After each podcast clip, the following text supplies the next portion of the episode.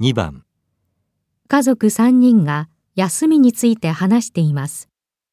今度の日曜、海に行きたい海か混むぞええこの辺の海って綺麗じゃないし、うーん、山を歩くっていうのはどうそれじゃあ泳げないからつまんないよ。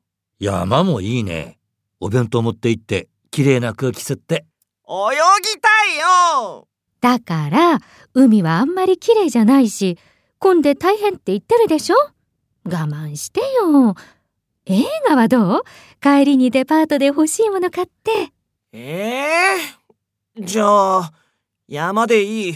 山に川があるでしょ川で泳ぐのは危ないからねうーんじゃこうしようちょっと高級なホテルのプールに行くっていうのはどうだそこで美味しいもの食べていいわね。僕、泳げるんだったらどこでもいい。じゃ決まったね